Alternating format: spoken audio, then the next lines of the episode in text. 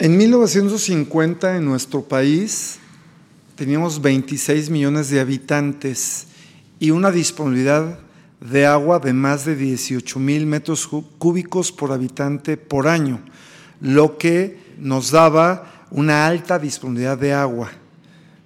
70 años después, desgraciadamente, nos encontramos actualmente con más de 120 millones de habitantes en México y con una disponibilidad de agua menor a 4.000, esto es 3.910 metros por habitante por año, lo que nos da un foco rojo muy importante, porque estamos ahora sí en la media baja de la disponibilidad de agua, debido a que se entiende por alta disponibilidad arriba de 10.000 metros por habitante por año, entre 10.000 y 5.000 media y abajo de 5.000 baja.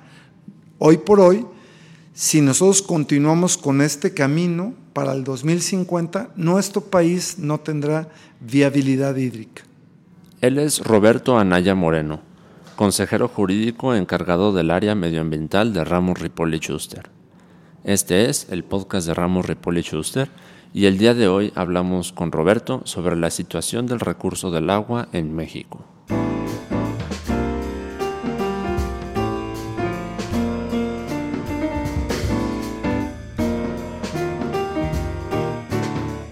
Yo llevo más de 30 años trabajando en el tema ambiental en México.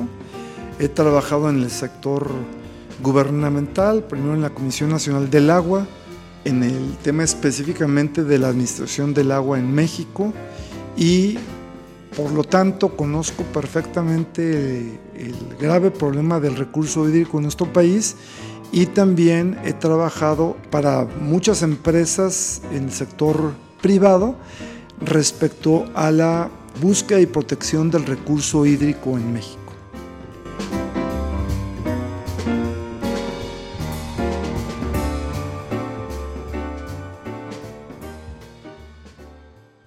Estamos hablando de que hay una curva de disponibilidad de agua, hablando de la historia reciente de México, que está descendiendo y está descendiendo de una forma bastante alarmante. Estamos hablando de que en 70 años pasamos de estar sobrados de agua a nos falta para el día a día. Así es. Desgraciadamente eso es lo que ha sucedido en los últimos 70 años en nuestro país. Nosotros podríamos decir que hace 70 años el tema del agua no era un problema porque teníamos bastante agua disponible para eh, los 26 millones de habitantes que en ese entonces existían en México. Pero 70 años después debemos de llegar a la conclusión de que no se ha hecho un buen trabajo para eh, lograr sustentabilidad del recurso hídrico y que desgraciadamente también desde la perspectiva del ciudadano común y corriente no hemos logrado usar con moderación este recurso al grado de que hoy por hoy ya no estamos ni siquiera en la media a nivel mundial entre 5 y 10 mil metros cúbicos por habitante por año.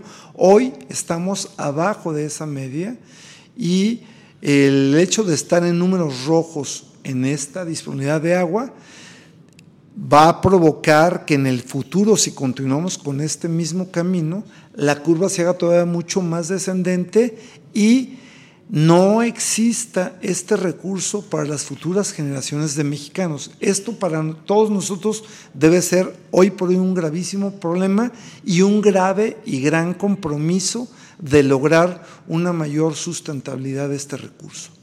Roberto, ¿por qué la gente no está consciente de que nos encontramos en esta situación tan grave para el país? Dos cosas, ignorancia e indiferencia. Ignorancia primeramente porque la gente no está interesada en conocer la situación hídrica porque cuando llega a su casa y abre la llave del lavabo o de la regadera, sale agua regularmente. Entonces a ellos no les importa que haya mexicanos a su alrededor que no tengan ese recurso hídrico. Indiferencia porque si yo la tengo en mi casa, pues muchos de nosotros no nos importa que alguien más no la tenga y eso impacta directamente en el problema, principalmente por que la gente no se acerca y levanta la mano y pregunta qué está haciendo el gobierno actualmente para garantizar el recurso hídrico para las futuras generaciones de mexicanos o qué ha hecho este gobierno en el pasado. Finalmente yo simplemente eh, lo llevo al campo específico de la atención que, cada uno de nosotros como ciudadanos comunes y corrientes queramos darle a un tema que para muchos de nosotros no es relevante. Si mientras el agua me cueste muy poco y el agua siempre la tenga yo disponible en mi casa, el impacto para mí es decir, problemas de agua no tengo. ¿no? Exacto, entonces se pierde la percepción de que a futuro, y no solo a futuro, ya en el presente ya hay un problema de agua existente. Exactamente, la ignorancia que en sí puede ser también, no me interesa, quiero vivir en la bendita ignorancia, la que yo mismo provoco al voltear la cara al problema y decir, ese problema no existe porque yo sí tengo agua. ¿De qué nos sirve sí estar conscientes de que el problema de agua es así de grave y de que ya estamos en números rojos. Yo creo que el tomar conciencia de que el, problema existe y que es un grave problema ya en nuestro país, nos servirá a todos para definitivamente empezar a tomar cartas en el asunto. El problema no es nada más del gobierno, es un problema general. El gobierno deja de ser gobierno y todos los miembros de ese gobierno en qué se convierten en automático en ciudadanos de este país.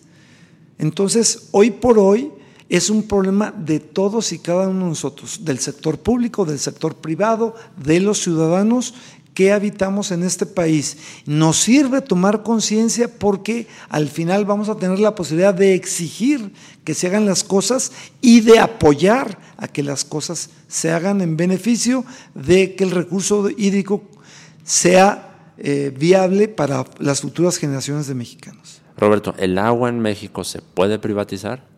Qué bueno que me haces esta pregunta porque es claramente un imposible el que se privatice el agua en México, específicamente por dos cosas. La ley de aguas nacionales, que es lógicamente un agua, una ley que reglamenta el artículo 27 constitucional, que es el que habla precisamente de que las aguas nacionales son propiedad de todos y por lo tanto no son sujetas a propiedad privada.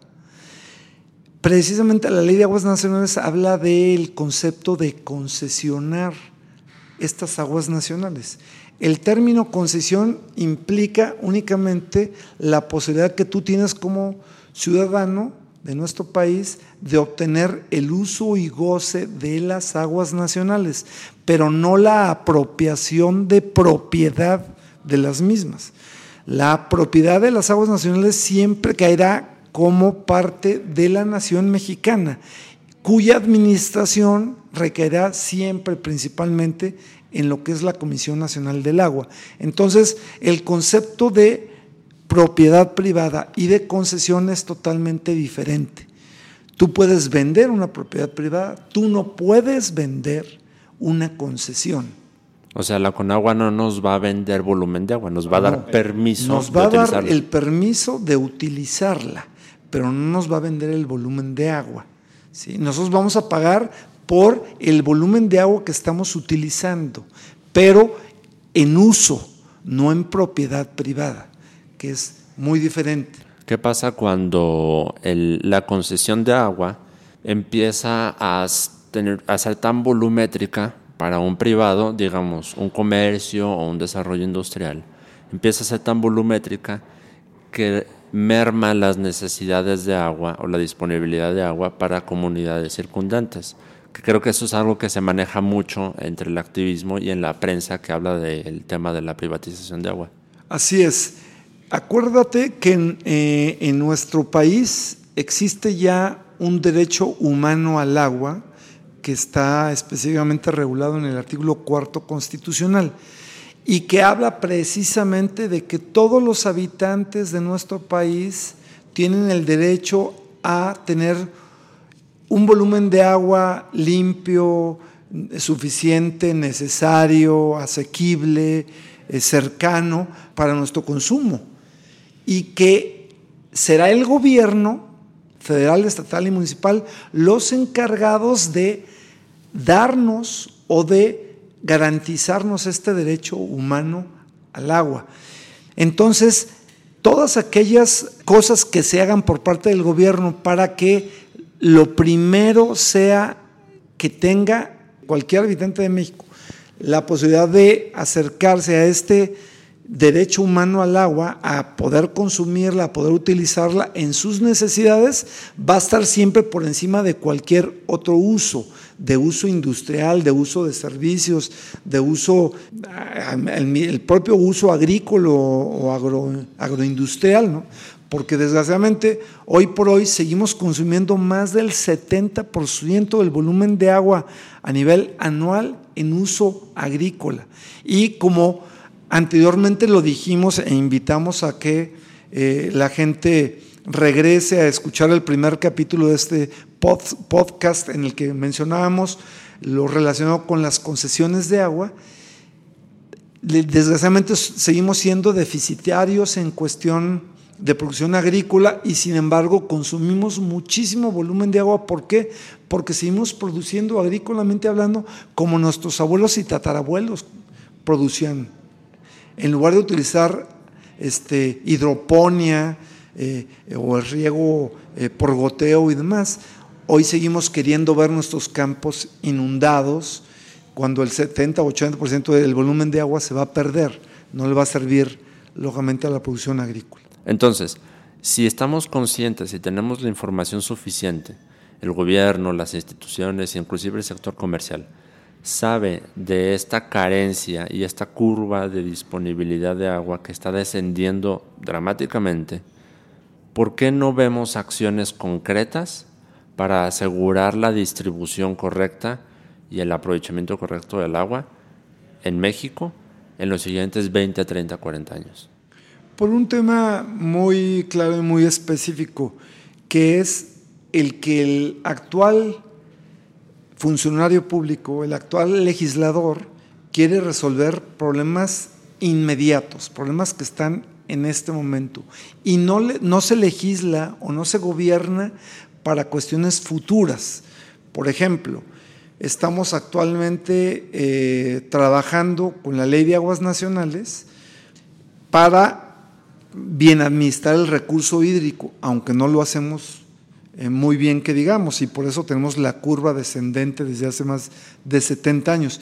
Sin embargo, hoy por hoy estamos también legislando una nueva ley general de aguas, cuya función va a ser tratar de poner de acuerdo los tres niveles de gobierno para bien administrar el recurso hídrico.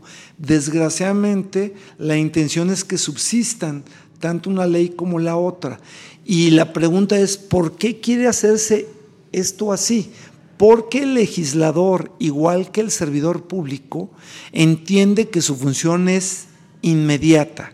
El legislador dura tres años, el senador dura seis años, el presidente municipal dura tres años, el presidente de la República dura seis años.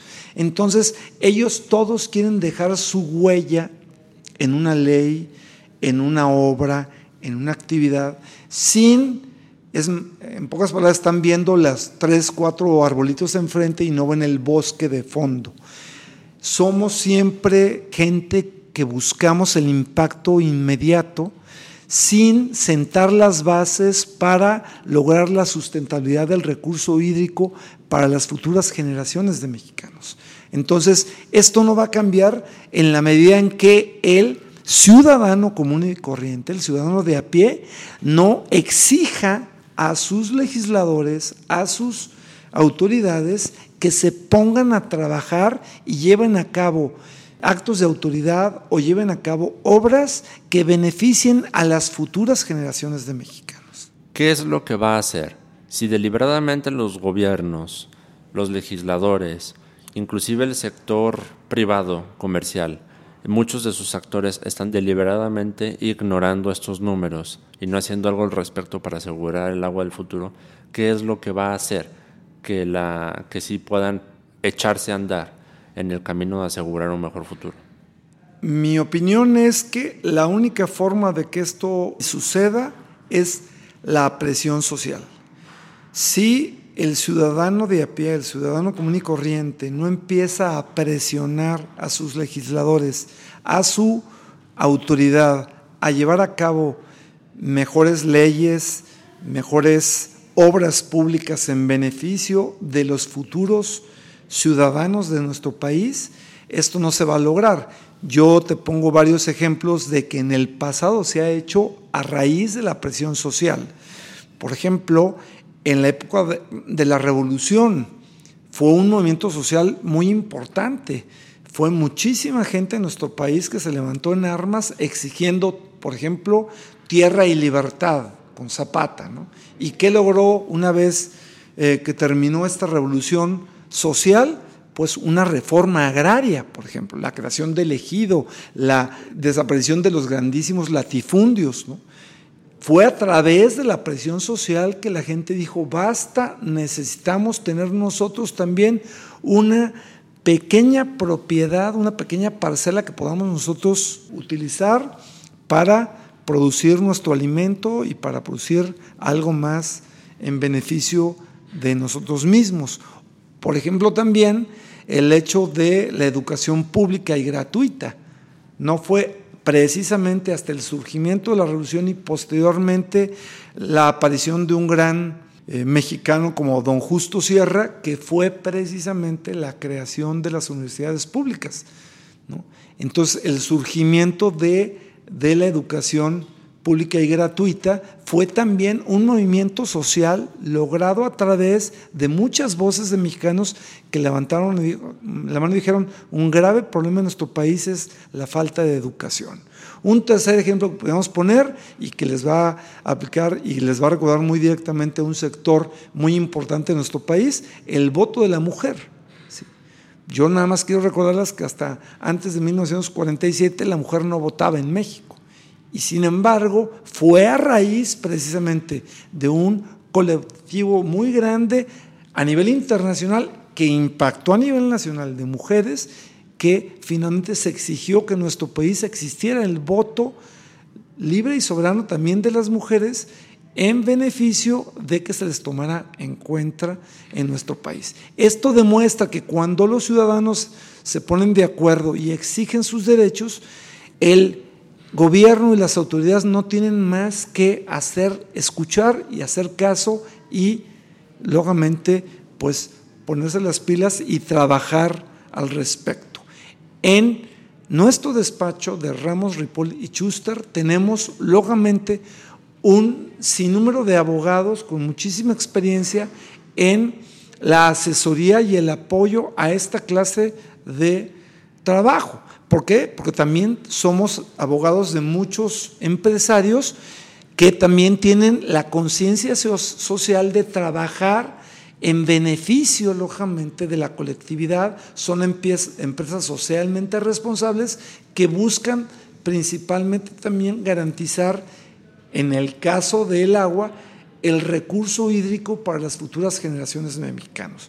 Por lo tanto, pues estamos a la mejor disposición de apoyar a cualquier gente, cualquier persona que tenga alguna inquietud al respecto y que quisiera acercarse a nosotros para asesoría en relación a esta clase de asuntos.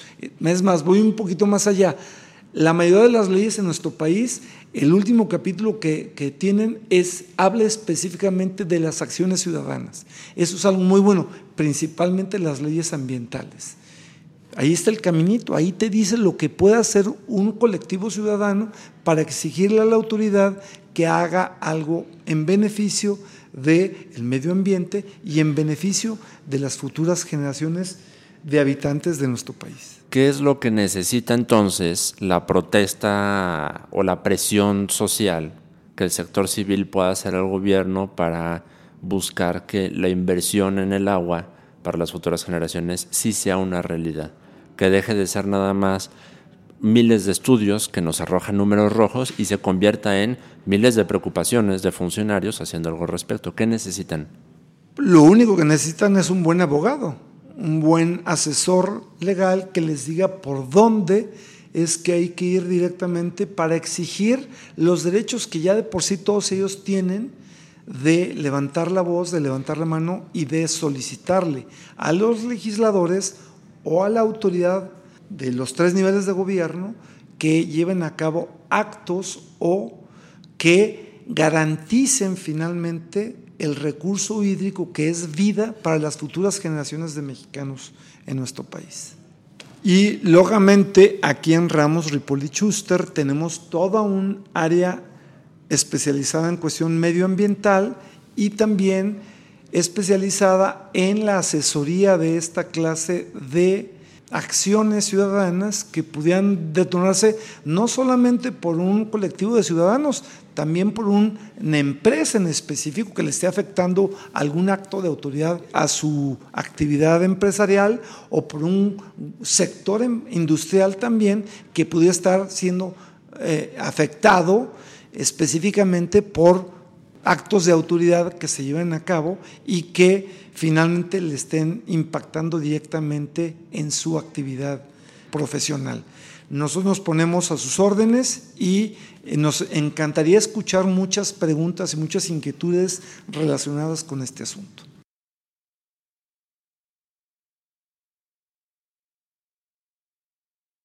El sector empresarial, el sector comercial que también requiere como necesidad primaria el agua nacional para operar, ¿qué responsabilidad tiene y qué puede hacer al respecto para asegurar también la propia subsistencia de sus negocios en un futuro en el que aparentemente el agua va a escasear inclusive para ser productivos?